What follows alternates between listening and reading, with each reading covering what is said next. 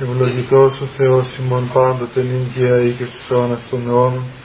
Δόξα Σύ ο Θεός ημών, δόξα Σύ βασιλεύ ουράνιοι παράκλητε. Το πνεύμα της αληθείας ο πανταχού παρών και τα πάντα πληρών. Ο θησαυρός των αγαθών της ζωής χορηγός ελθέ και σκήνωσον εν ημίν και καθάρισον ημάς. Από πάσης και λίγος και σώσον αγαθήρες της ψυχάς ημών. Καλησπέρα παιδιά Την προηγούμενη φορά είχαμε μιλήσει ε, σχετικά με τη δεύτερη εντολή του Θεού. Όπως θυμάστε για τα, για τα είδωλα. Και είχαμε απαντήσει και σε μερικές απορίες. Είπαμε και μερικά πράγματα έτσι γρήγορα γρήγορα. Αλλά νομίζω ότι μπορούμε να πούμε ακόμα μερικά συμπληρωματικά. Και μάλιστα σχετικά με τη σύγχρονη ειδωλολατρία η οποία δεν είναι ιερές εικόνες βέβαια που φοβούνται μερικοί ή μας κατηγορούν ας πούμε ότι οι εικόνες είναι είδωλα ή κινδυνεύει η Εκκλησία να χαρακτηριστεί ας πούμε ότι χρησιμοποιεί τρόπον την λατρικά πράγματα. Αλλά εκείνο το οποίο είναι ένας κίνδυνος σήμερα για όλους μας είναι τα είδωλα του συγχρόνου κόσμου, της συγχρόνου εποχής τα οποία έχουν τόση επίδραση μέσα στην ψυχή του ανθρώπου και σε, στα μυαλά του ας πούμε που κάνουν τον άνθρωπο πραγματικά μερικές φορές ε, εκτός αυτού.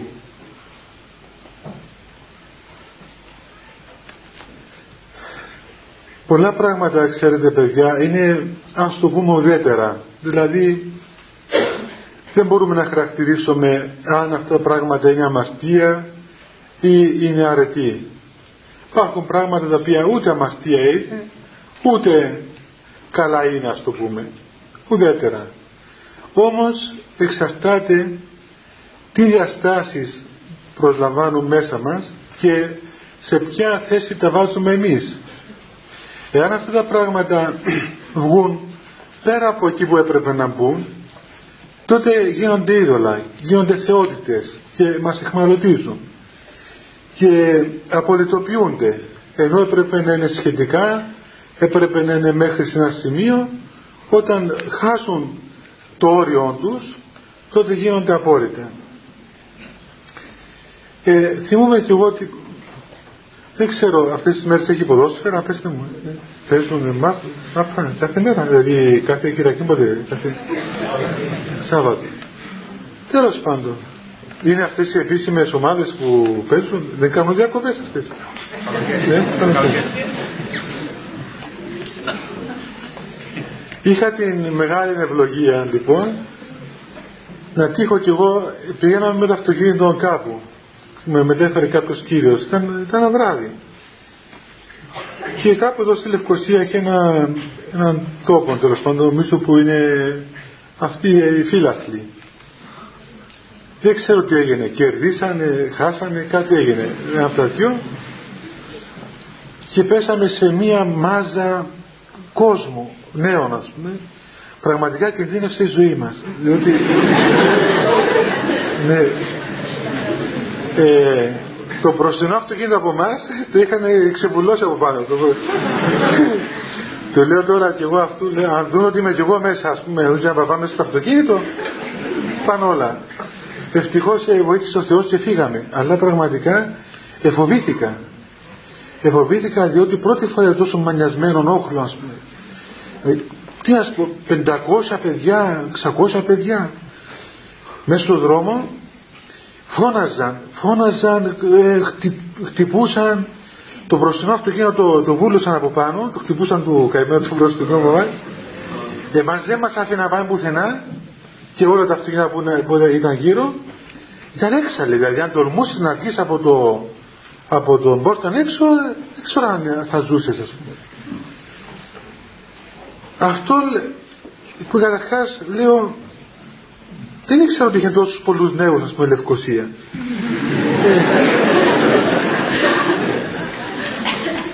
Λέω κοίταξε, κοίταξε νέους.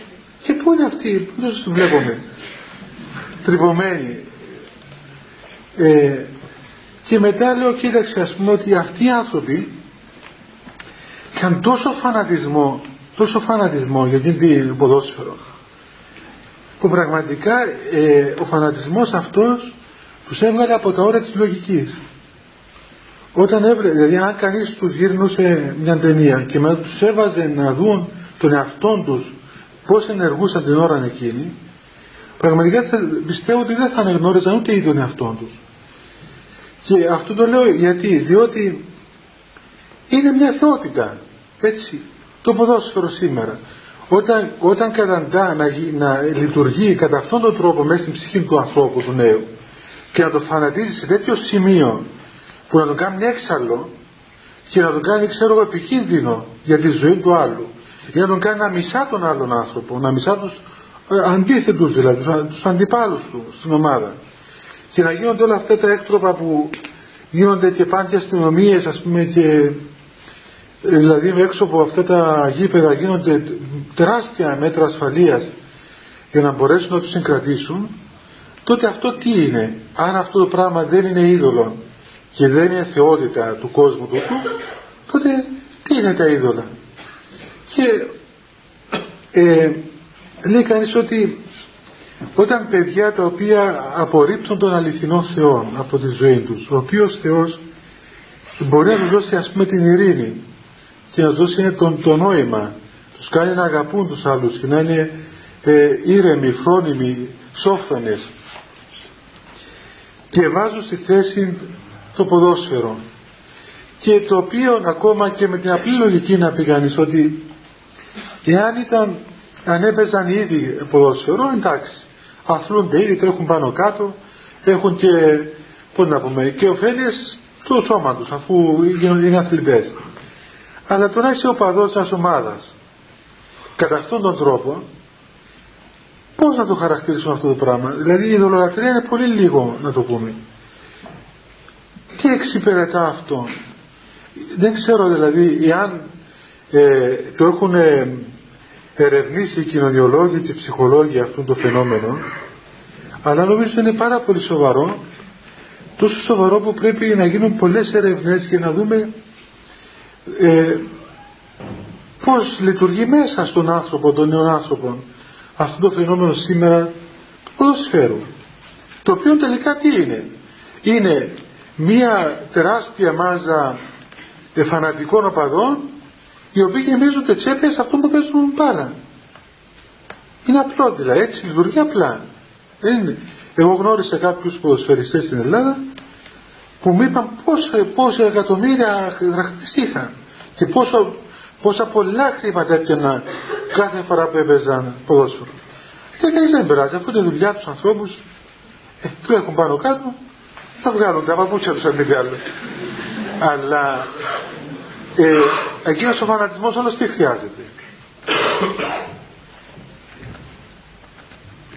Είναι για να δούμε παιδιά ότι τελικά ξέρετε όλα αυτά συμβαίνουν όταν λείπει από μέσα μας ο Θεός, ο αληθινός Θεός. Όταν απουσιάζει ο Θεός τότε μέσα στον άνθρωπο υπάρχει ένα τεράστιο κενό. Και αυτό το κενό πρέπει να καλυφθεί. Και καλύπτεται με οτιδήποτε άλλο. Καλύπτεται όπως είπαμε την προηγούμενη φορά είτε με τα φαινόμενα αυτού του κόσμου τα οποία όπως το ποδόσφαιρο. Δεν είναι αμαρτία το ποδόσφαιρο δεν είναι και αρετή το ποδόσφαιρο. Όταν όμως ε, ξεφύγει από τα όρια του τότε γίνεται αμαρτία. Όταν το ποδόσφαιρο γίνει θεότητα γίνει φανατισμός γίνει είδωλο τότε είναι αμαρτία.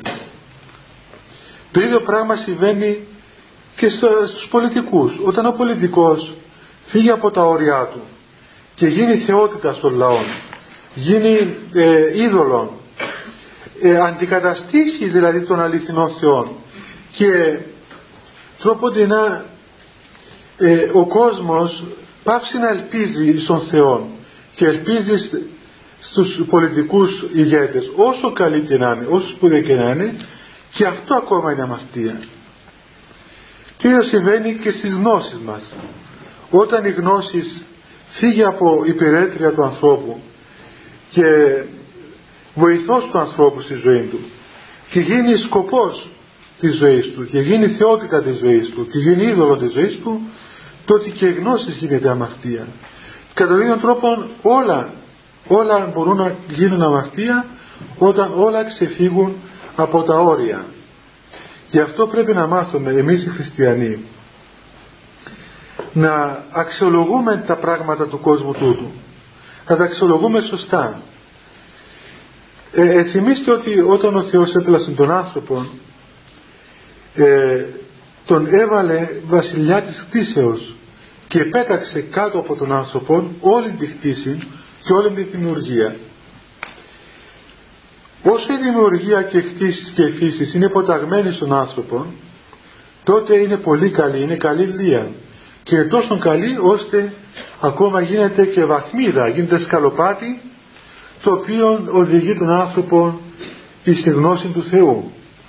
Λένε οι πατέρες ότι η πρώτη θεωρία όταν ο άνθρωπος έρχεται στον χώρο των πνευματικών μυστηρίων είναι η γνώση των όντων. Γνώση των όντων σημαίνει ότι να καταλάβεις ότι όχι να καταλάβεις αμετικά αλλά να καταλάβεις εμπειρικά για τις χάρτες του Αγίου Πνεύματος ότι η χτίσεις, η δημιουργία επλάστηκε για, για σένα, για τον κάθε από εμάς ξεχωριστά και έχει ως σκοπό τη γνώση του χτίστου όπως το ίδιο και η ζωή μας, ο χρόνος, τα πάντα.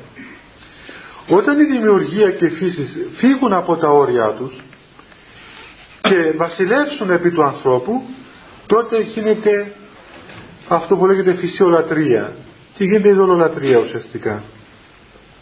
Τότε όλα ε, ε, αρχίζουν και τελειώνουν στη φύση και ο άνθρωπος, ο βασιλεύς της φύσεως, ο βασιλεύς της φύσεως παραθεωρείται.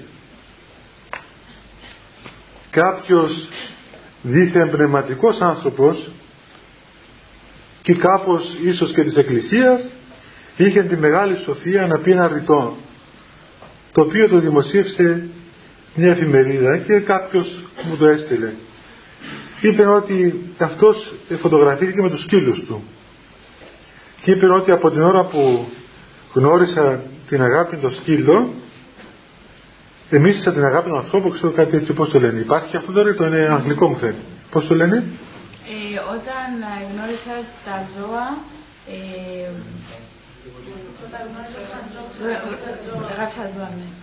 όταν γνώρισα τους ανθρώπους Τόσο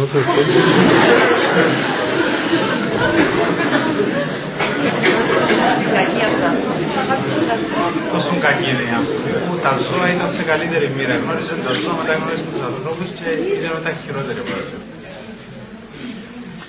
Τα γνώρισε τα ζώα, αγάπη στους ανθρώπους. Όχι. Τα γνώρισε τους ανθρώπους.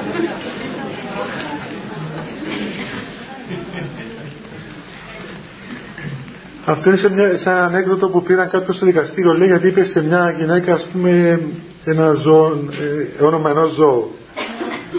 Και τον καταδίκασε ο δικαστής και είπε, εντάξει, συγγνώμη, λέει, αλλά μπορώ να πω σε ένα ζώο το όνομα μιας γυναίκας. ε, λέει, δεν είναι απαγορεύεται. Μπορώ να πω, λέει, σε μια, σε μια ας πούμε, ένα ζώο τέλος πάντων, κυρία, την προσφωνήσω κυρία. Λέει, ναι, μπορείς. Εν πάει στο δικαστήριο, ας πούμε. Και τότε γύρισε στην κυρία και της είπε καλημέρα κυρία.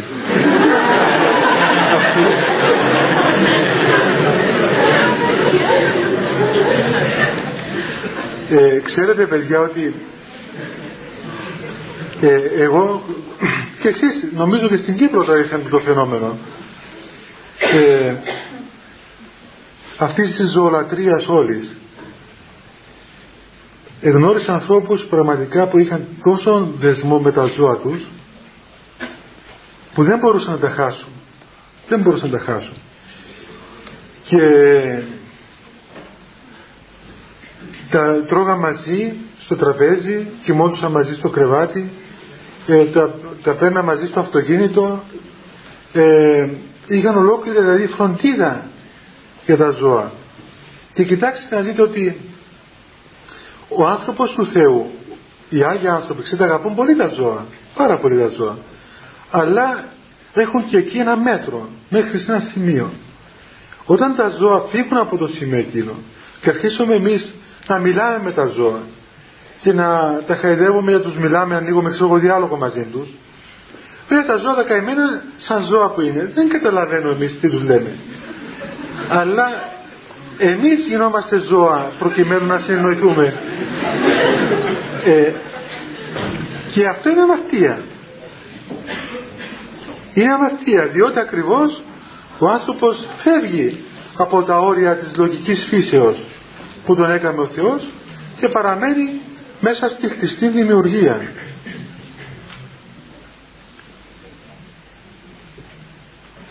Από την πείρα μου έτσι που έχω και από το μυστήριο της εξομολογήσεως που πολλοί άνθρωποι τέλος πάντων έρχονται και κουβεντιάζομαι και έρχονται και μερικοί οι οποίοι διατείνονται ότι είναι άθεοι και ότι εγώ απέρριψα τον Θεό δεν, ε, δεν, δεν πιστεύω ότι υπάρχει Θεός και μετά τους έδωσαν να καταλάβουν ότι δεν απέρριψαν τον Θεό αλλά αντικατέστησαν τον Θεό.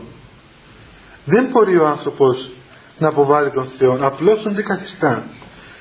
Φεύγει τον αληθινό Θεό από μέσα του και τοποθετεί στο χώρο εκείνο του Θεού τα είδωλα του Θεού. Και το αποτέλεσμα είναι ότι ο άνθρωπος ταυτίζεται με εκείνα τα πράγματα όλα. Έχει τέτοιο, τέτοιο πνευματικό σκότος μέσα του που δεν καταλαβαίνει τι κάνει λέει όσοι διαβάζουν τους χαιρετισμούς της Παναγίας λέει εκεί σε ένα ε, στίχο σε ένα τροπάριο ότι λέει για τον Χριστό λάψες εν τη Αιγύπτο λέει φωτισμόν αληθείας εδίωξα στο ψεύδο στο σκότος δηλαδή όταν έλαψας έλαψες στην Αίγυπτο. Ξέρετε παιδιά ότι όταν ο Χριστός πήγε στην Αίγυπτο όταν το καταδίκανε ο Ηρώδης λέει η παράδοση ότι έγινε σεισμός στην Αίγυπτο και κρεμίστηκαν όλα τα είδωλα και λέει παρακαλώ τα γαρίδωλα ταύτη σωτήρ μη έναν καντάσου την ισχύν πέπτοκεν δηλαδή τα είδωλα της Αιγύπτου μη ανεχόμενα την παρουσία του Δεσπότου Χριστού συνετρίβησαν. Όλοι μας και όλοι, όλοι που είμαστε εδώ να ξέρετε ότι ο κόσμος μας το ιερό μας, η ψυχή μας που θεωρείται ας πούμε όπως ένας, σε ένα χώρο ε, αν πούμε ας πούμε ότι ο, το σώμα μας, ο αυτός μας είναι ο ναός του Θεού το ιερό, τα Άγια των Αγίων είναι η ψυχή μας, η καρδία μας.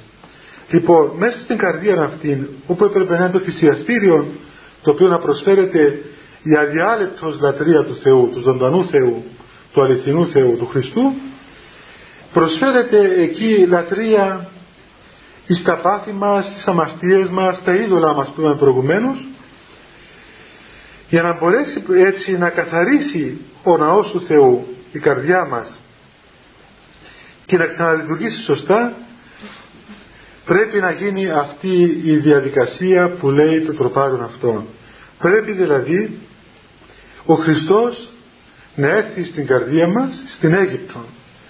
Και Αίγυπτος πέρα από την, από την γεωγραφία την χώρα της Αιγύπτου εννοούν οι πατέρες ερμηνεύουν την Αίγυπτο σαν τη χώρα όπου βασιλεύει η αμαρτία. Βασιλεύει ο διάβολος, ο σκότος, το Αιγυπτιακό σκότος. Και όταν έρθει ο Χριστός μέσα στην καρδία του ανθρώπου τότε κατά έναν αυτόματο και παράδοξο τρόπο γίνεται ένα σεισμός και τα είδωλα το ένα μετά το άλλο συντρίβονται. Και ο άνθρωπος ξυπνά ξαφνικά και λέει μα τι, τι γινόταν με μένα, τι έκανα εγώ τόσο καιρό. Βλέπει δηλαδή τι έκαμε βλέπει τι πίστευε βλέπει τι λάτρευε και πραγματικά καταλαβαίνει ότι ήταν υπόδουλος σε όλη αυτήν την ειδωλομανία. Όμως πέρα από τα είδωλα αυτά τις θεότητες τις οποίες μας πρόχνει το περιβάλλον μας να τις προσκυνήσουμε όλους μας έτσι όλοι σας καθημερινά εδώ που ζείτε είτε στο πανεπιστήμιο είτε στην κοινωνία είτε στην οικογένεια ακόμα αισθάνεστε ε, υπάρχει πάνω σας ένας τεράστιος όγκος πιέσεων που σας, ε, σας πιέζει να σκύψετε να προσκυνήσετε τα είδωλα του σύγχρονου κόσμου. Όπως στην, των καιρών των, των Περσών οι τρεις πέδες στην, ε, στην Περσία οι οποίοι πιέζονται από το πλήθος του λαού από, να προσκυνήσουν και αυτή το είδωλο που έστησε ο Ναβουδοχονόσορ, ο βασιλεύς και το μεγάλο άγαλμα το οποίο όποιος δεν το προσκυνούσε έπρεπε να καταστραφεί, έπρεπε να καεί. Και αυτοί οι τρεις πέδες οι Εβραίοι, οι οποίοι ήταν ε, άνθρωποι πιστοί στον αληθινό Θεό, δεν εδέχθησαν να προσκυνήσουν. Το αποτέλεσμα τους πέταξαν στην κάμινο βέβαια. Ο Θεός τους εφύλαξε. Το ίδιο συμβαίνει και σε εσάς, σε εμάς όλους μας. Πιεζόμαστε από το περιβάλλον μας. Πιεζόμαστε από τους φίλους μας, από τους γονείς μας, από τους δασκάλους μας, από τις ιδέες, από τη μόδα, από το σειρμό, από όλα αυτά τα οποία γίνονται. Και σου λέει πρέπει να κάνεις και εσύ το ίδιο πράγμα. Πρέπει να βγεις και εσύ εκεί που βγαίνουν οι άλλοι. Πρέπει να κάνεις ό,τι κάνουν οι άλλοι. Πρέπει να φοράς ό,τι φορούν οι άλλοι. Ε, χίλια δύο πράγματα που εσείς τα ξέρετε καλύτερα. Εγώ δεν τα έχω τόση πρακτική πείρα. Ε, παιδιά, έλατε λίγο πιο μπροστά να μπορούν να μπαίνουν. Έλατε, έλατε λίγο πιο μπροστά. Κι άλλο. Και εσείς παιδιά προχωράτε έτσι πιο μέσα και έχει αρκετό κρύο έξω να μην μένουν έξω. Έλα παιδί έλα, έλα, έλα παιδί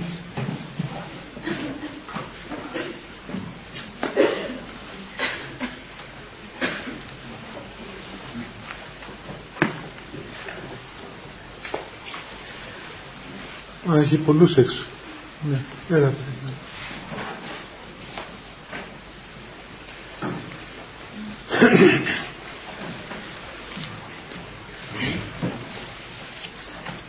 αλλά πέρα από αυτά τα είδωλα τα οποία μας πιέζουν να τα λατρεύσουμε που είναι οι συνήθειες και η νοοτροπία του κόσμου στην, στην καθαρά προσωπική μας ζωή υπάρχει και ένας άλλος ε, που είναι από μια άλλη παράσταση ειδόλων και αυτά τα είδωλα είναι οι λογισμοί μας δηλαδή αυτά τα οποία βλέπουμε καθημερινά. Όλοι, όλοι μας βρισκόμαστε κάθε μέρα αντιμέτωποι ε, με ποικιλία εικόνων. Βομβαρδιζόμαστε δηλαδή όλοι με εικόνες οι οποίες εικόνες κατά πλήστον είναι προκλητικές είναι εικόνες ανήθικες είναι πώς να πούμε σαρκικές εικόνες εικόνες βίας, εικόνες σκληρές, εικόνες ε, τέλος πάντων μίσους, κακίας, όλα όσα συγκροτούν ας πούμε το σώμα της αμαρτίας. Και βλέπουμε ότι ο νους μας λειτουργεί σαν μια φωτογραφική μηχανή που συνέχεια φωτογραφίζει όλα αυτά τα οποία βλέπει. Και κυρίως όταν ευρισκόμαστε σε μια κατάσταση ησυχίας, τότε όλες αυτές οι εικόνες που είδαμε ξαναζωντανεύουν μέσα μας και αρχίζει να δημιουργείται ολόκληρη παράσταση.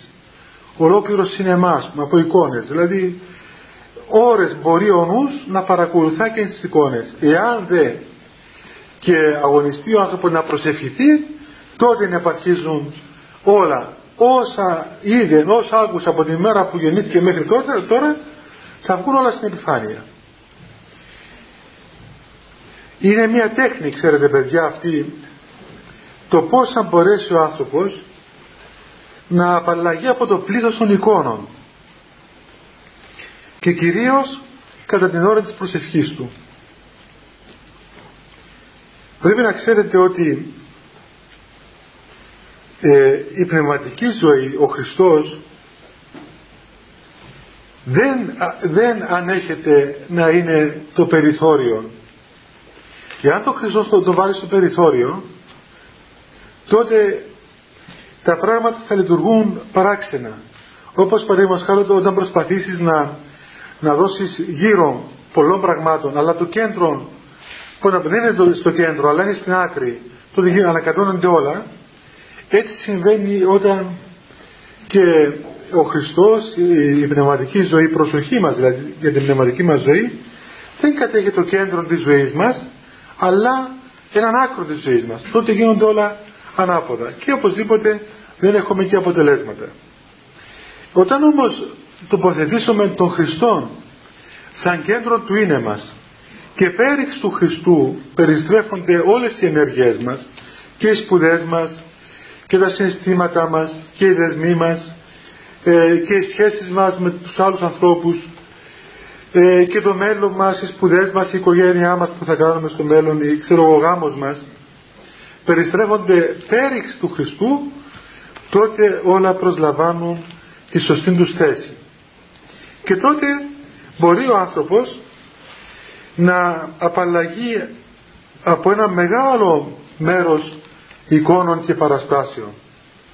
Γιατί; Διότι μαθαίνει την εξής τέχνη παιδιά. Στο να μην βλέπετε εικόνες σήμερα είναι πλέον αδύνατο. Πλέον αδύνατο νομίζω τουλάχιστον. Ε, στην Κύπρο ευτυχώς δεν έχουμε αυτό το φαινόμενο των περιπτέρων. Ε, υπάρχουν περίπτερα ας πούμε αλλά όχι τόσο συχνά όπως στην Ελλάδα. Στην Ελλάδα κάθε πέντε βήματα έχει περίπτερα γεμάτα περίπτερα και για τα περίπτερα έχουν, διαφημίζουν όλα, όλη την, την εσχότητα που διαθέτουν ε, πάνω σε κάτι σύρματα. Οπότε, ε, πώς να πούμε, ε, βλέπεις μπροστά σου να, να περπατά να μην σκοτωθείς, βλέπεις τέτοια περίπτερα. Μέχρι να κάνεις δύο χιλιόμετρα απόσταση μπορεί να συναντήσεις και 20 περίπτερα. Αλλά και στην Κύπρο από ό,τι βλέπω και εγώ που κυκλοφορώ καμιά φορά υπάρχουν ας πούμε αφήσεις, ξέρω εγώ κάτι τέτοια πράγματα από εδώ από εκεί, κάτι πίνακες. Παντού δηλαδή είναι μπροστά μας οι εικόνες. Ακόμα δε και εσείς που βλέπετε και τηλεόραση, έτσι περισσότερο. Τι θα γίνει τώρα το ερώτημα; Ε, πώς θα κάνουμε; Θα κλείνουμε τα μάτια μας; Δεν ξέρω σας είπα μια φορά για δυο μικρά παιδάκια θα σας το πω. Δείτε την απλό μωρό. Όταν ήμουν στη Θεσσαλονίκη, καμιά φορά που έβγαινε στο Άγιο Νόρο δηλαδή, όταν έβγαινα στη Θεσσαλονίκη, ερχόντουσαν μερικές ευλαβείς οικογένειες και εξομολογούνταν. Οι οποίοι οι γονείς, ο πατέρας της χώρας του Άγιο Νόρο, τα, αδέρφια του Άγιο Νόρο, η μητέρα και οι, οι κόρες, όταν βγαίναμε έξω.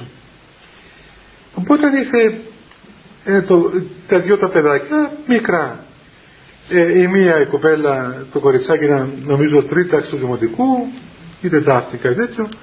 Το άλλο ήταν στο, στην πρώτη. Οπότε μου λέει το μεγάλο το κοριτσάκι ότι ε, πάτερ λέει ε, στο σχολείο τα παιδάκια τα άλλα λένε άσχημα λόγια.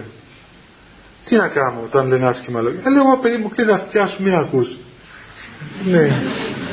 Ε, άκουσε η μικρή.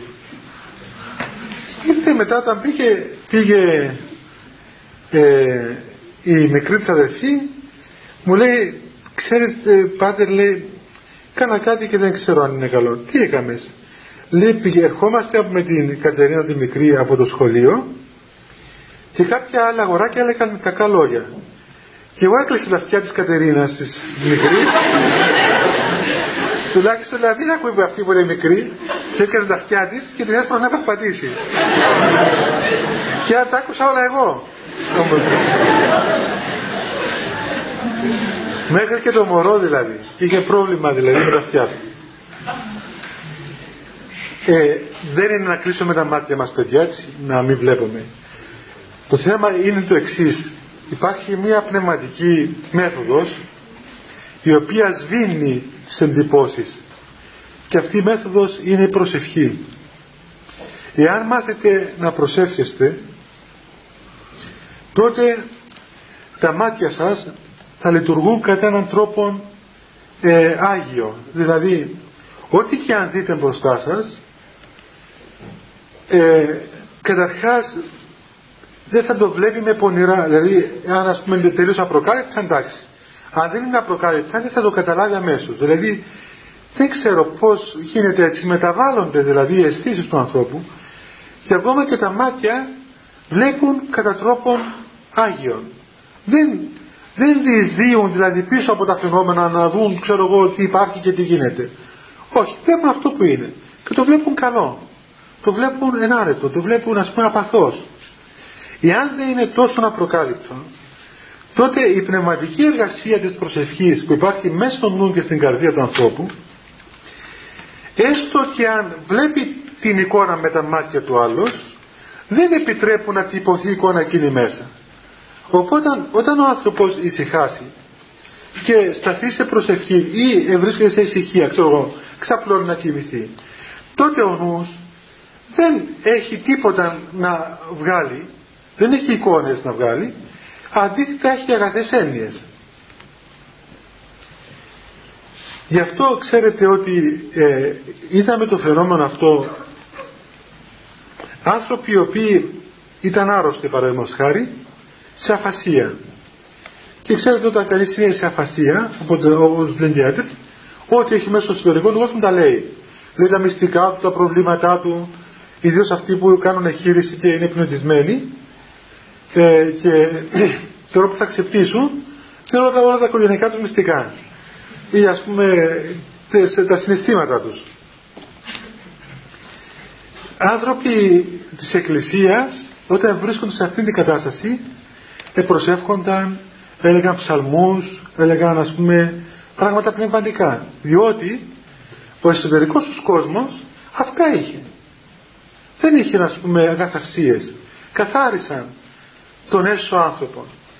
Και τον καθάρισαν βέβαια όχι με καμιά ψυχολογική μέθοδο, αλλά με την προσευχή.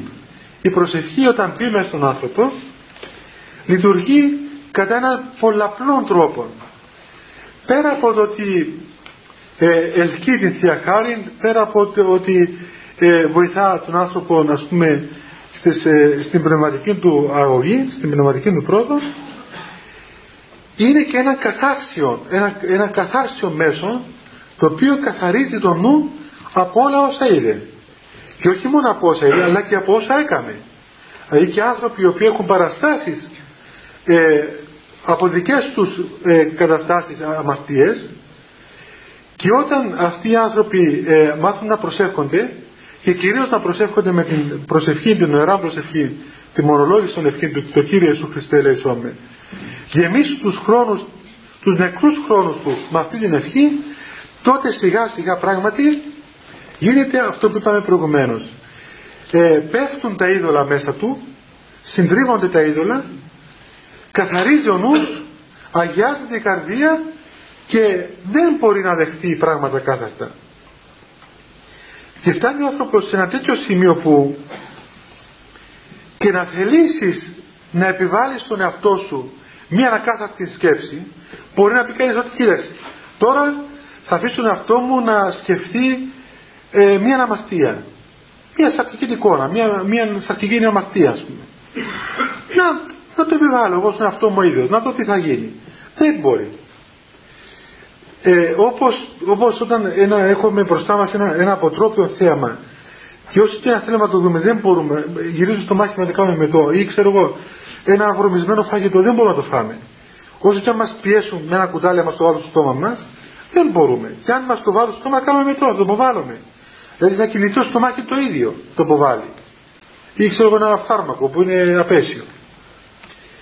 Το ίδιο κατά ίδιο τρόπο και ο νους και η καρδία που συνήθισε να δέχεται υγιή τροφή και υγιείς εικόνες και υγιή νοήματα δεν δέχεται αυτά τα πράγματα τα κάθαρτα, τα αποβάλλει. Δεν μπορεί να τα δεχτεί. Ε, ανατριχιάζει. Γι' αυτό παιδιά να ξέρετε ότι το αντίδοτο της ειδωλολατρίας της σύγχρονης είναι η λατρεία του ζώντος Θεού, του αληθινού Θεού η οποία λατρεία του αληθινού Θεού επιτελείται μέσα στο θυσιαστήριο του ναού του εσωτερικού μας που λέγεται νους και καρδία και κυρίως με την προσευχή. Το ένα μέσο είναι η προσευχή. Το άλλο το οποίο είναι εξίσου καλό για την ηλικία σας είναι η ανάγνωση.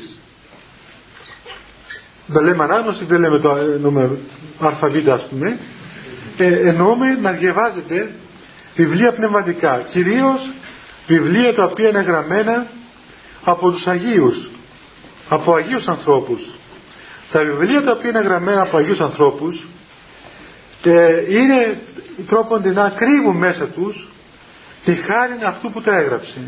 Το Πνεύμα του Άγιο το οποίο είναι στον άνθρωπο αυτό διοχετεύεται στα λόγια του, στο γράψιμό του, στα, στα λόγια του τα γραπτά.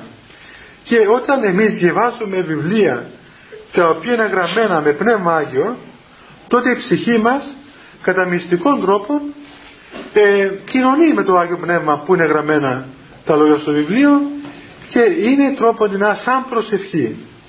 Οπότε και η μελέτη είτε του Ευαγγελίου, της Αγίας Γραφής, είτε των έργων των Αγίων ή των βίων των Αγίων λειτουργεί και αυτή κατά έναν υγιή τρόπο μέσα στην καρδία μας και όχι μόνο γεμίσει το νου μας με αγαθές έννοιες και αξιοποιεί το χρόνο μας σωστά αλλά προσφέρει και μια υγεία στην καρδία, στα πνευματικά κριτήρια της καρδίας. Και έτσι λοιπόν λειτουργεί σαν αντίδοτο στους ποικίλους ακάθαρτους λογισμούς οι οποίοι σαν είδωλα εμποδίζουν για αυτά το, την προσευχή μας, εμποδίζουν την αληθινή λατρεία του Θεού μέσα μας. Οι πατέρες μας είπαν και άλλους τρόπους εκτός από την, από την προσευχή και την ανάγνωση είπαν, μας είπαν ότι και η αγρυπνία καθαρίζει τον νου. Τα λέμε αγρυπνία βέβαια όχι στις δισκοθήκες αγρυπνία έτσι αλλά αγρυπνία ε, με πνευματικά πνευματική αγρυπνία. Ούτε αγρυπνία στην τηλεόραση ή αγρυπνία κουβεντιάζοντας ε, ή μιλώντας. Αλλά αγρυπνία ε, στην προσευχή, στην εκκλησία στην πνευματική ας πούμε ανάγνωση κτλ αγρυπνία ή νηστεία βοηθά την κάθαρση της καρδίας, του νου η λειτουργία, η εκκλησία βοηθά πάρα πολύ και γενικά με έναν λόγο όλα όσα προσφέρει η εκκλησία μας σαν πνευματικά εφόδια.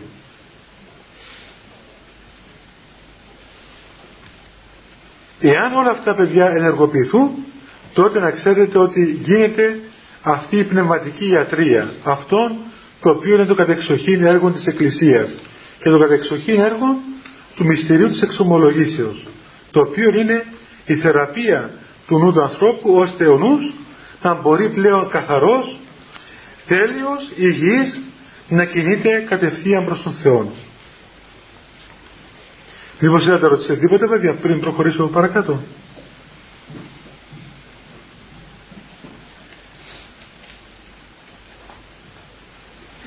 Ναι, καλά.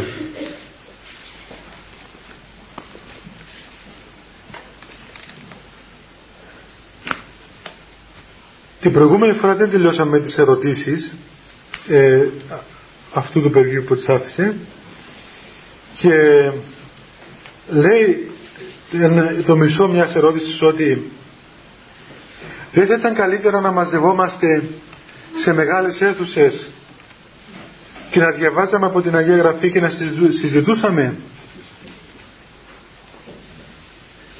Δηλαδή αντί να πηγαίνουμε στην εκκλησία παραδείγματος χάρη στην παράδοση της εκκλησίας στο πέρασμα των αιώνων από την Αποστολική εποχή μέχρι σήμερα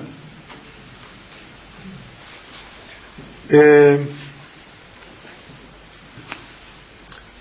η Εκκλησία δεν χρησιμοποίησε αίθουσες αλλά χρησιμοποίησε ελατρευτικούς χώρους. Δηλαδή εκεί που μαζευόντουσαν οι χριστιανοί ήταν χώροι λατρείας. Βέβαια υπήρξαν πολλές φορές που μαζεύτηκαν και σε αίθουσες και σε πλοία και σε χωράφια και σε νεκρογραφία κατακόμβες. Ήταν νεκρογραφία αλλά αυτά όλα μεταβάλλονταν σε τόπους λατρείας. Διότι οι πράξεις της Εκκλησίας ήταν πράξεις λατρείας. Εκεί μέσα στη λατρεία γινόταν η κατήχησης. Μέσα στη λατρεία γινόταν το κήρυγμα γινόταν η ερμηνεία του Ευαγγελίου η ερμηνεία της πνευματικής ζωής. Στον προτεσταντικό χώρο καταργήθηκαν καταργήθηκε ο ναός και παρέμεινε η αίθουσα διότι καταργήθηκε λατρεία. Στον προτεσταντισμό δεν υπάρχει ουσιαστικά λατρεία. Ναι. Ε, τι είναι μια λατρεία, δηλαδή η Εκκλησία τι προσφέρει για να, για να δημιουργήσει αυτή την λατρεία που δεν μπορεί να προσφέρει μια Ναι. Προσφέρει προσευχή και προσφέρει κατεξοχήν το μυστήριο της ευχαριστίας. Δηλαδή όλη η ζωή της Εκκλησίας έτσι κινείται πέριξ του θυσιαστηρίου της Θείας Ευχαριστίας. Από τη Θεία Ευχαριστία βγαίνουν όλα και όλα τα μυστήρια είναι σωματωμένα στη Θεία Ευχαριστία. Και ο γάμος και η κηδεία και η χειροτονία και η εξομολόγηση όλα είναι σωματωμένα κατά κρύβια στη Θεία Λειτουργία. Στον Προτεσταντισμό δεν υπάρχουν μυστήρια, απλώς υπάρχουν συναθρήσεις ανθρώπων, τραγουδούν κάτι τραγούδια, κάνει ένας μια ομιλία, ο πάστορας, και μετά τέλειωσε, δεν έχει τίποτα άλλο. Έτσι δεν είναι;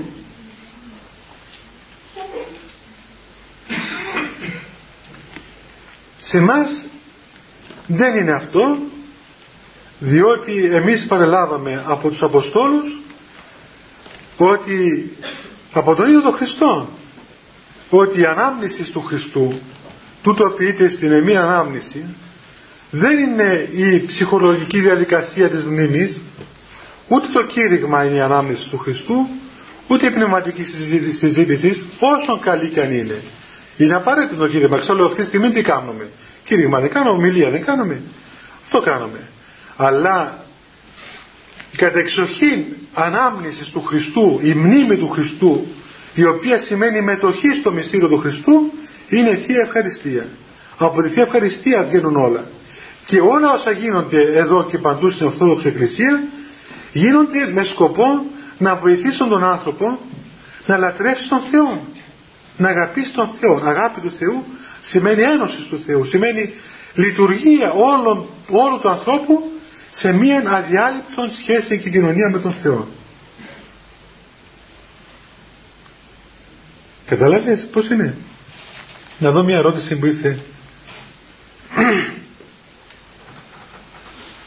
Ναι, καλά, θα το πούμε και αυτό.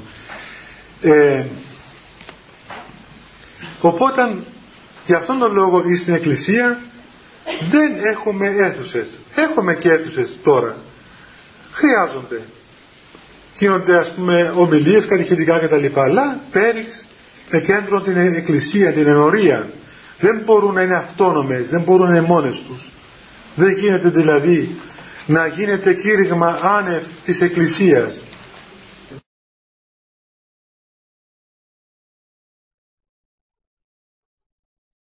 Τίποτα δεν πρέπει να γίνεται δίχα γνώμης του Επισκόπου. Και ότι ο λάθρατη του Επισκόπου πράσων το διαβόλο λατρεύει. Δηλαδή αυτός ο οποίος κάμνει οτιδήποτε ε, ε, ε, λάθρα του Επισκόπου, του, του, του, του προσώπου αυτού που είναι το κέντρο της Εκκλησίας μετά τον Χριστό, τότε δεν μπορεί να θεωρηθεί ότι είναι έργο της Εκκλησίας. Όσο καλό και αν είναι. Είτε ευχαριστία λέει είναι είτε ας πούμε κήρυγμα είναι είτε ελεημοσύνη είναι δεν μπορεί να γίνει εκτός της Εκκλησίας. Γι' αυτό ξέρετε ότι και στην Εκκλησία σε μια τέτοια λειτουργία εάν δεν μνημονεύσουμε το όνομα του Επισκόπου του κανονικού Επισκόπου το μυστήριο θεωρείται άκυρο. Δεν επιτρέπεται δηλαδή να γίνει λειτουργία δεν επιτρέπεται να γίνει γάμος δεν επιτρέπεται να γίνει αγιασμός, δεν επιτρέπεται να γίνει τίποτα εάν δεν αναφερθεί το, το όνομα του Επισκόπου. Διότι ο Επίσκοπος είναι, είναι η ορατή ε, κεφαλή της Εκκλησίας. Πέριξ του Επισκόπου εμείς υπάρχουμε ως σώμα Χριστού, ως σώμα της Εκκλησίας. Δεν μας ενδιαφέρει τι είναι ο, ο Επίσκοπος σαν πρόσωπος, σαν άτομο. Το τι είναι σαν πρόσωπο και σαν άτομο αυτό ενδιαφέρει τον Θεό και ενδιαφέρει και τον ίδιο. Θα τον κρίνει ο Θεός και στη δεύτερη παρουσία όπως θα κρίνει όλους. Εμάς όμως μας ενδιαφέρει ότι οι θέσεις αυτοί είναι θέσεις η οποία ο Κύριος η Εκκλησία έβαλε για ώστε εμείς πέριξ αυτού να υπάρχουμε ως Εκκλησία.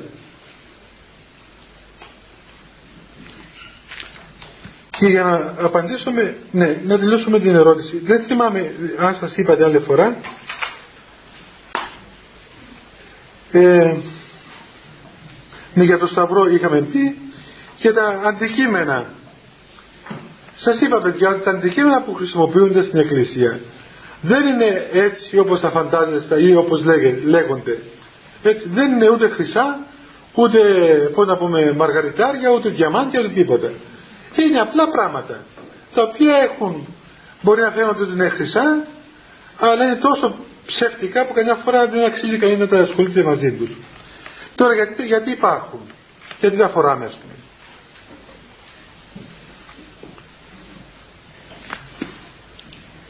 Επειδή παιδιά το έργο της, της λατρείας του Θεού είναι κάτι ιδιαίτερο έτσι.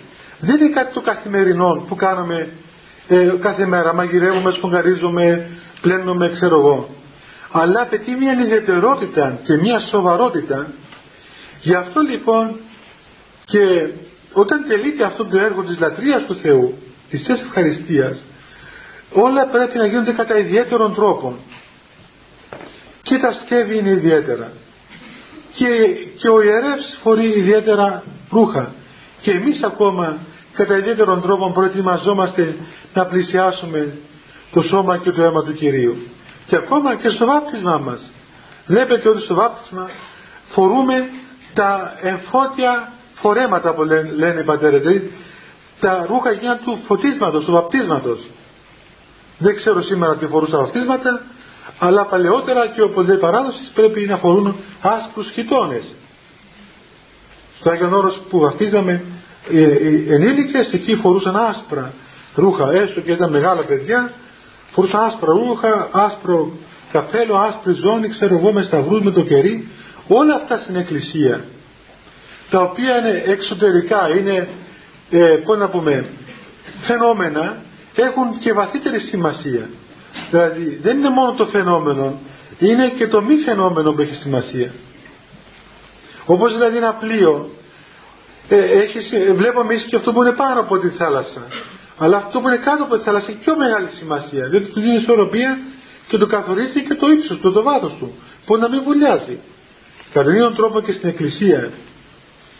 Αυτά τα τελούμενα που βλέπουμε με τα μάτια μας έχουν έννοια βαθύτερη, μυστική, ε, αλληγορική, συμβολική η οποία όμως είναι εξίσου σοβαρή και απαραίτητη δεν μπορεί να είναι πεζή η λατρεία και να είναι καθημερινή διότι αμέσως θα φέρει την εξοικείωση και θα φέρει ας πούμε την προχειρότητα θυμάστε στην Παλιά Διαθήκη που ο Θεός προκειμένου να δώσει τις δέκα εντολές του Μωυσή επέβαλε ολόκληρη διαδικασία προκειμένου να τον αφήσει να πάει πάνω στο Σινά και αυτό το περιγράφει η Αγία Γραφή. Λέει λοιπόν μια απορία γραπτή που είστε τώρα διαχειρός. Πώς πρέπει να απαντούμε σε αυτούς που λένε ότι είναι λάθος η ανακήρυξη Αγίων γιατί προκαταλαμβάνουμε την τελική κρίση που θα γίνει στην δεύτερη, Δευτέρα Παρουσία.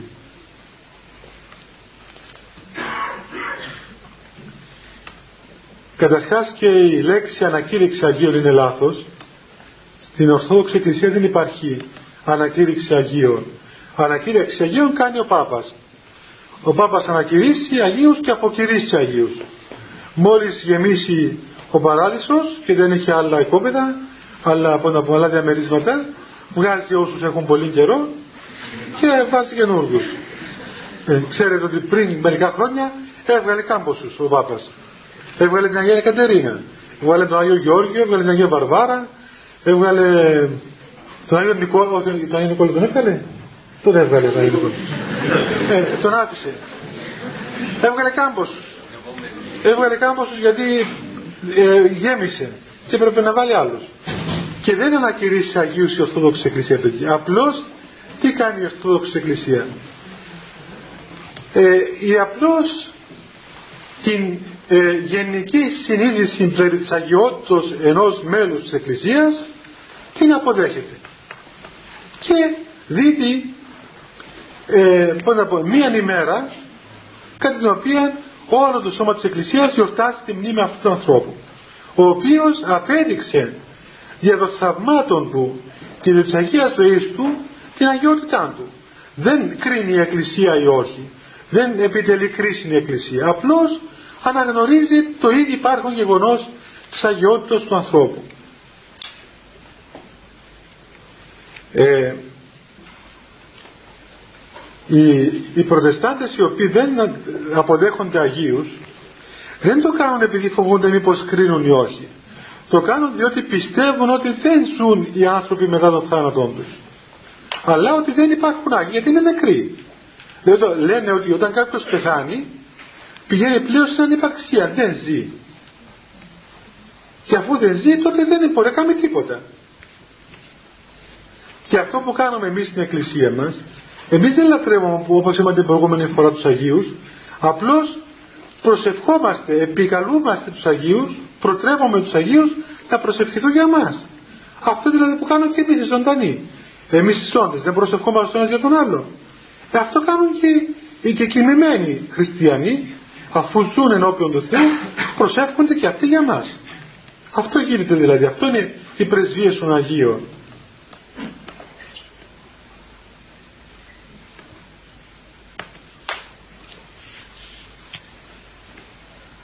Ναι. Και όσο επίσης έχουμε και τα θαύματα που γίνονται μετά θάνατον.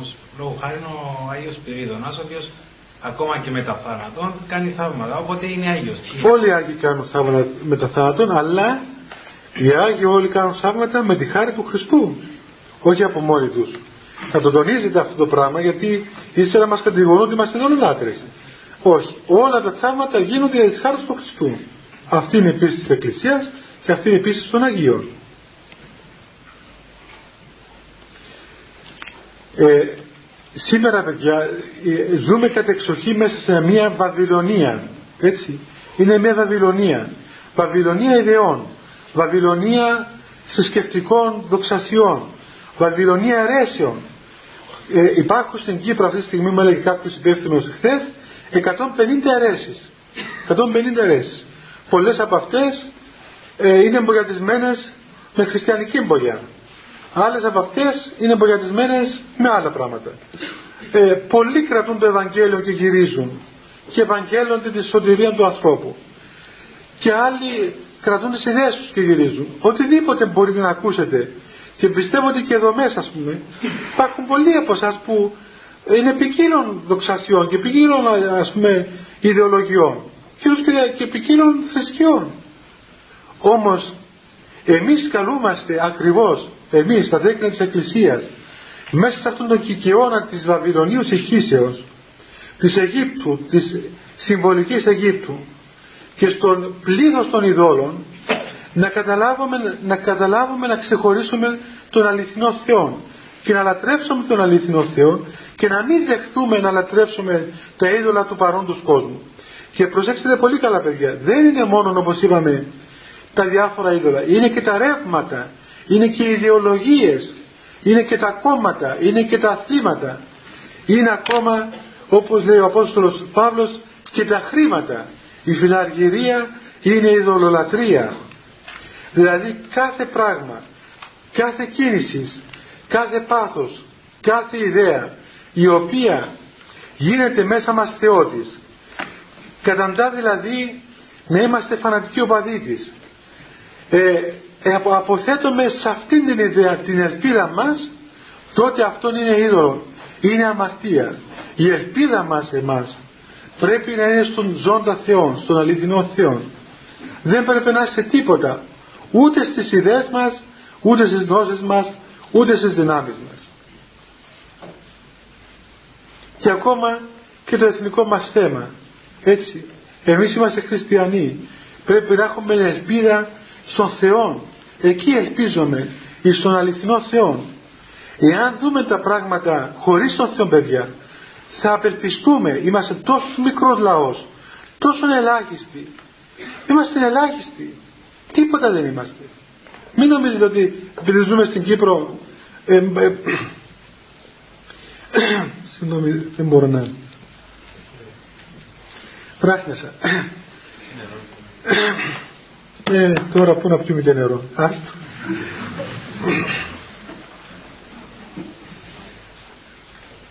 Μοιάζομαι, ξέρετε, μοιάζομαι καμιά φορά εμείς σαν αυτόν τον ποντικό που πήγε μέσα στο καλάθι που λέει παροιμία που είχε ένα ποντικό και ένα καλάθι κρεμασμένο από το ταβάνι που είχε παλιά στα παλιά σπίτια.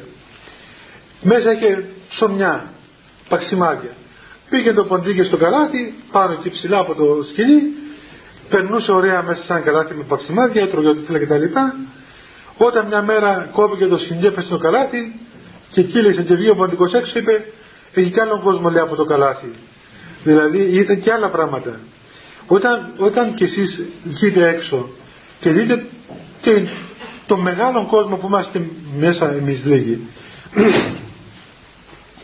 και δείτε το, το μέγεθος της πληθώρας των εχθρών μας ακόμα και εθνικά τότε ξέρετε με τη λογική πραγματικά απελπίζεται κανείς, τα χάνει. Δεν, με λογικά κριτήρια δεν στέκομαι. Είναι αδύνατο πράγμα. Ούτε στέκομαι ούτε ελευθερωνόμαστε. Ούτε μπορούμε να, υπάρχω, να υπάρχουμε και το πως υπήρξαμε και υπάρχουμε μέχρι σήμερα δεν, δεν το ερμηνεύει η λογική. Η πίστη στον αληθινό Θεό μόνο μπορεί να μας βγάλει πέραν από όλα, από όλα τα διέξοδα. Τα πάσης φύσης αδιέξοδα. Και τα προσωπικά μας και τα εθνικά μας και τα δότα του πανεπιστημίου σας και της οικογενειακής σας ζωής και οποιοδήποτε όταν βλέπετε ότι όλα κλείνουν θα ξέρετε ότι εκεί είναι ο Θεός. Θυμάμαι μια φορά ο Πατέρ Παΐσιος έλεγε σε ένα παιδί το οποίο πήγε και του έλεγε ότι είναι άθεος. Εκείνος πίστευε ότι είναι άθεος. Και έλεγε ας πούμε έκανε, έκανε ότι ε, διάβασε το ένα, διάβασε το άλλο κτλ. Και ήταν πολύ καλό παιδί ας πούμε. Και έκανε το φιλόσοφο. Και του λέει ο Γιώργος Παΐσιος, κοίταξε παιδάκι μου, εσύ έτρεχες, έτρεχες, έτρεχες να φύγεις μακριά και τελικά έφτασες έξω, έξω από την πόρτα. Δηλαδή έφτασες, έτρεχες να φύγεις μακριά του Θεού και τρέχοντας να φύγεις έφτασες έξω από την πόρτα του Θεού. Διότι όπου και να πάει κανείς δεν μπορεί να αποφύγει δεν μπορεί δηλαδή να, να νεκρώσει τον αυτόν του. Και όταν εκεί που νομίζω ότι όλα κλείνουν, εκεί ο Θεός επεμβαίνει και ανοίγει και δίδει αυτήν τη λύση η οποία είναι η λύση στη σωτήρια γιατί είναι η λύση του Θεού. Δεν ξέρω παιδιά, θέλει να πείτε τίποτα; Είναι λοιπόν η ελπίδα μας να αποτείνεται στον πνευματικό πατέρα; Δηλαδή... Α, να το πω και αυτό. Καλά που μου το πεις. Άλλον είδωλο αυτό. Άλλον είδωλο από το οποίο πάσχω κι εγώ ίδιος. Ναι. Παιδιά κοιτάξτε να δείτε. Ο πνευματικός όσον Άγιος και αν είναι δεν μπορεί να είναι είδωλο. Έτσι. Δεν μπορεί δηλαδή ο πνευματικός σας να, πώς να πούμε, να σας τραβάσουν αυτόν του. Είναι λάθος. Είναι τραγικό λάθος αυτό. Ο πνευματικός έχει σκοπό να μας οδηγήσει στο Χριστό. Δεν έχει σκοπό να, να είναι εκείνος ο Χριστός. Έτσι. Τώρα βέβαια καταλαβαίνω ότι καμιά φορά ε, εντάξει, ο Χριστός είναι αόρατος. Ο πνευματικός είναι ορατός. Αλλά είναι τεράστιο, είναι τραγικό λάθος, είναι πνευματικό λάθος.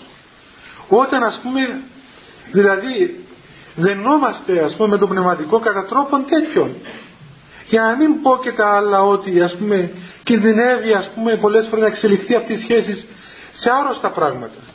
Δηλαδή επειδή είμαστε εμείς άρρωστοι πολλές φορές έχουμε ανασφάλειες, έχουμε ξέρω εγώ και ένα συναισθηματικά χίλια δύο πράγματα ο πνευματικός είναι ένα πρόσωπο το οποίο εύκολα ερχόμαστε σε ε, επικοινωνία και τα λοιπά, μας δείχνει αγάπη, εμείς λέμε τα μυστικά μας όλα τότε υπάρχει ο κίνδυνος Πράγματι, αν δεν προσέξει ο πνευματικός βασικά και δεν προσέξει και ο άλλος, να γίνει λάθος.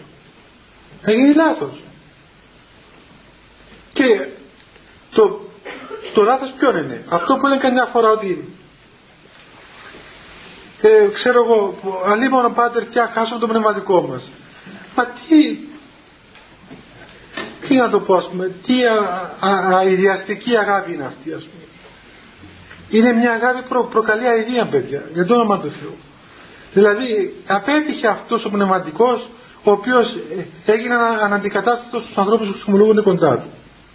Ουέ και αλίμονον εάν, εάν φτάσουμε στο σημείο να πολιτοποιήσουμε τους ανθρώπους αυτούς. Είναι λάθος. Δεν, είμαι, δεν είμαστε εμείς πώς να πούμε οι σωτήρες των ανθρώπων. Ο Χριστός σώζει, όχι εγώ. όχι οποιοδήποτε πνευματικός όσον Άγιος κι αν είναι γι' αυτό προσέξτε εδώ ο πνευματικός σας οδηγεί στον Χριστό η Εκκλησία σας οδηγεί στον Χριστό η Εκκλησία δεν είναι σωματείο που λατρεύεται η ίδια. Όλα τα πάντα λειτουργούν με έναν κέντρο, τον Χριστόν όχι εμάς. Ο Άγιος Νεκτάριος είχε μια ωραία επιστολή που έγραψε σε μια κοπέλα. Κάποια κοπέλα που πήγαινε εξομολογεί κοντά του ε, τον συμπαθούσε ιδιαίτερα. Παππούλης αυτός, Άγιος άνθρωπος χαριτωμένος ε, φυσικό, ήθηκε τη συμπάθεια. Η κοπέλα και αυτή ε, νέα κοπέλα κτλ τον συμπάθησε τον Άγιο Νεκτάριο. Ήταν αγέροντας, ο πνευματικός της. Και σώθηκε μια επιστολή του που δημοσιεύτηκε μα τόσο αυστηρή που εγώ απορώ πως δεν πήγε η κοπέλα αυτοκτονήσει δεν της λέει ότι, της λέει ότι εγγραφή και καθαρεύουσα λέει της καθαρεύουσα ακριβώς στη τα λόγια του το σου τον εψυχράθη η καρδία μου απέναντί σου ώστε δεν θέλω να σε βλέπω πλέον διότι διέκρινα ότι αντί να αγαπήσεις τον Χριστό να αγαπήσεις σε μένα και δεν θέλω να σε δω δεν, σε αποστρέφομαι δεν, δεν μπορώ να σε δω. Και τη λέει ότι εγώ σε αγαπώ γιατί αγαπάς τον Χριστό αν δεν αγαπάς τον Χριστό ούτε εγώ σε αγαπώ. Δηλαδή οι σχέσεις της αγάπης μέσα στην Εκκλησία αγιάζονται για του Χριστού. Εάν φύγει ο Χριστός να φύγουν αυτές οι σχέσεις εξελίσσονται άρρωστα. Έτσι γι' αυτό προσέξτε παιδιά. Δεν είναι ο πνευματικός στο κέντρο. Ο πνευματικός μας οδηγεί στον Χριστό.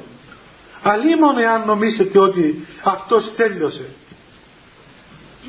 Γι' αυτό έχετε ελευθερία τουλάχιστον να εξομολογήσετε κοντά μου, να εξομολογήσετε και σε άλλους πνευματικούς, να πηγαίνετε κι αλλού. Πρέπει να πηγαίνετε κι αλλού. Διότι το μυστήριο της εξομολογήσεως τελείται από οποιονδήποτε πνευματικό. Τώρα, μια πνευματική συμβολή μπορούμε να ρωτήσουμε, ας πούμε, εκεί που νομίζουμε ότι μπορούμε να συνοηθούμε.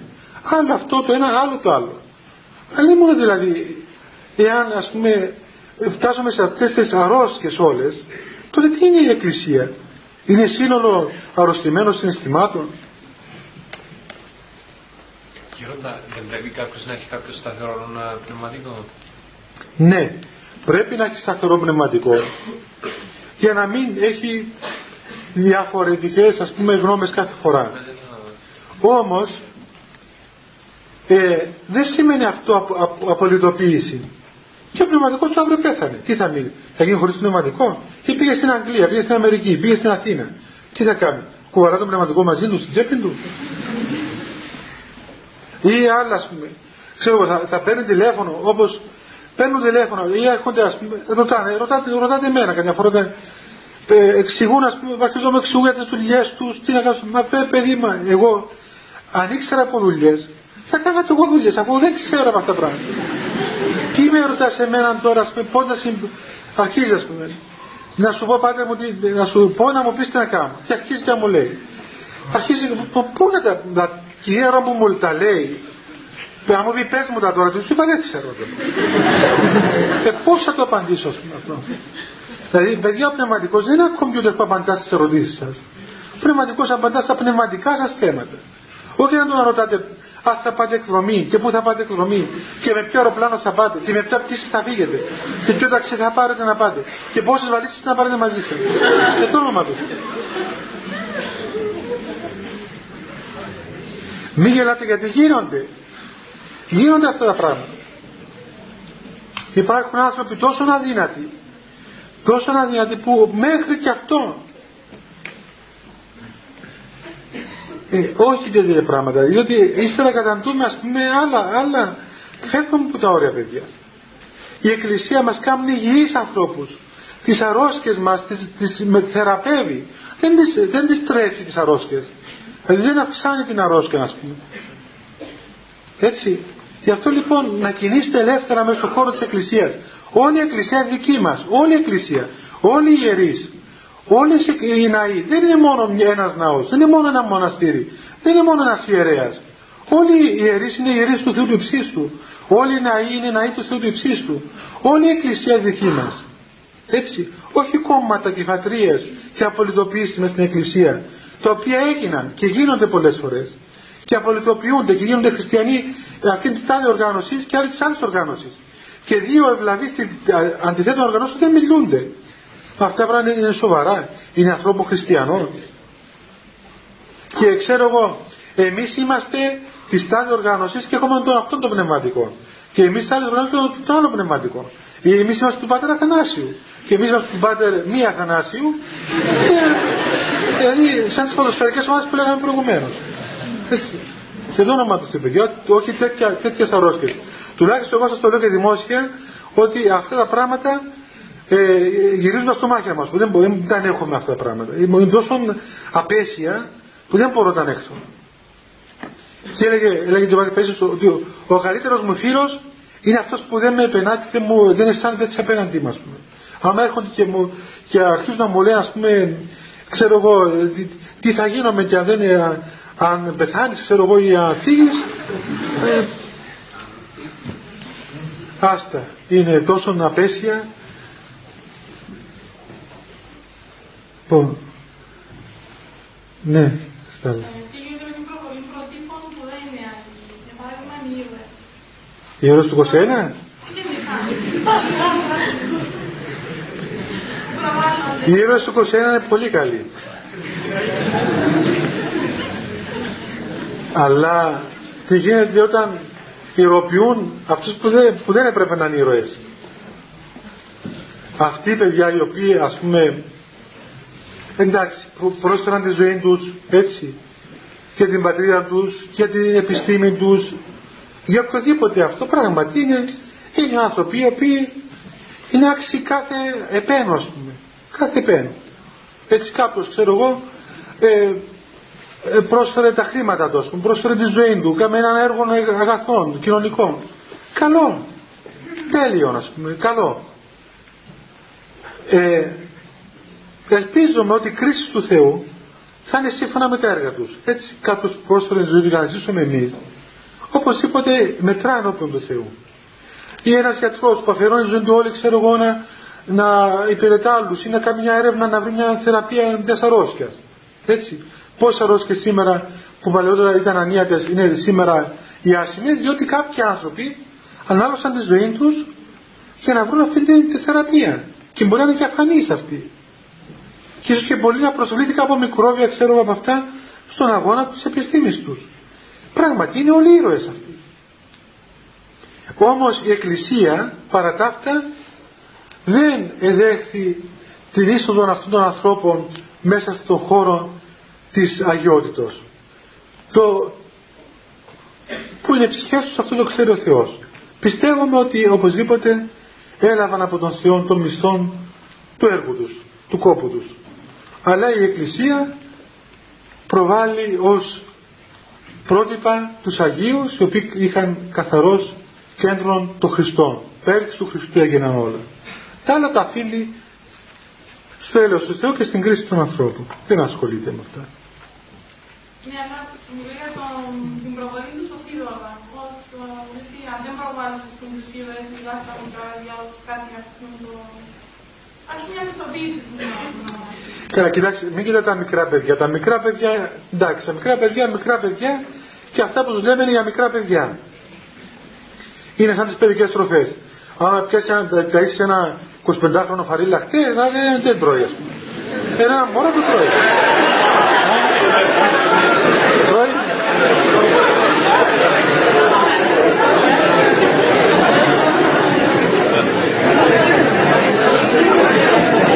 Θα υπάρχει πρώτα απ' όλα ακόμα αυτό. Ε, και τρώει μεγάλη. Ελπίζω να μην έχει κανένα αντιπρόσωπο του φαριλάκτη εδώ για να μας κάνει και καμιά μήνυση.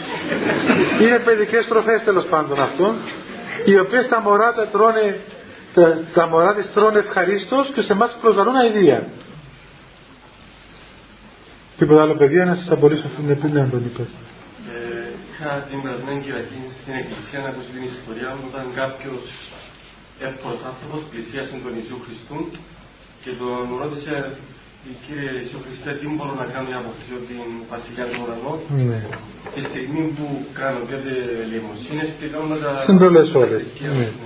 Και του λέει ο Ιησούς Χριστός μία ώρα θα φρούτη στο, στους τοπούς και ακολούθαμε. Ναι. Και ο άνθρωπος έβγαινε κάτι φωλιασμένος. αυτός ο άνθρωπος μπορεί να πάει στη Βασιλεία των Ουρανών από τη στιγμή που κάνει όλα αυτά που προβλέπει η Εκκλησία μας. Κοίταξε να δεις κάτι. Ε, από τη στιγμή που αρχίζουμε να λέμε τι πρέπει να κάνουμε για να πάω στη Βασιλεία των Ουρανών, τότε σαν να πήγαμε στον μπακάλι. Που λέμε, του έχω, έχω 20 λίρες. Τι αγοράζω με 20 λίρες, και σου λέει ας πούμε αγοράζει μια σκούπα, ένα φλόκο, μια κουβά ας πούμε. Ε, ο Χριστός δεν είναι μπακχάλης ας πούμε έτσι. Ε, είναι μια τούτη αντίληψη, είναι μια εβραϊκή και μουσουλμανική αντίληψη. Κάμνω και πάω, παίρνω και δίνω, δίνω και παίρνω. Αυτά δεν γίνονται.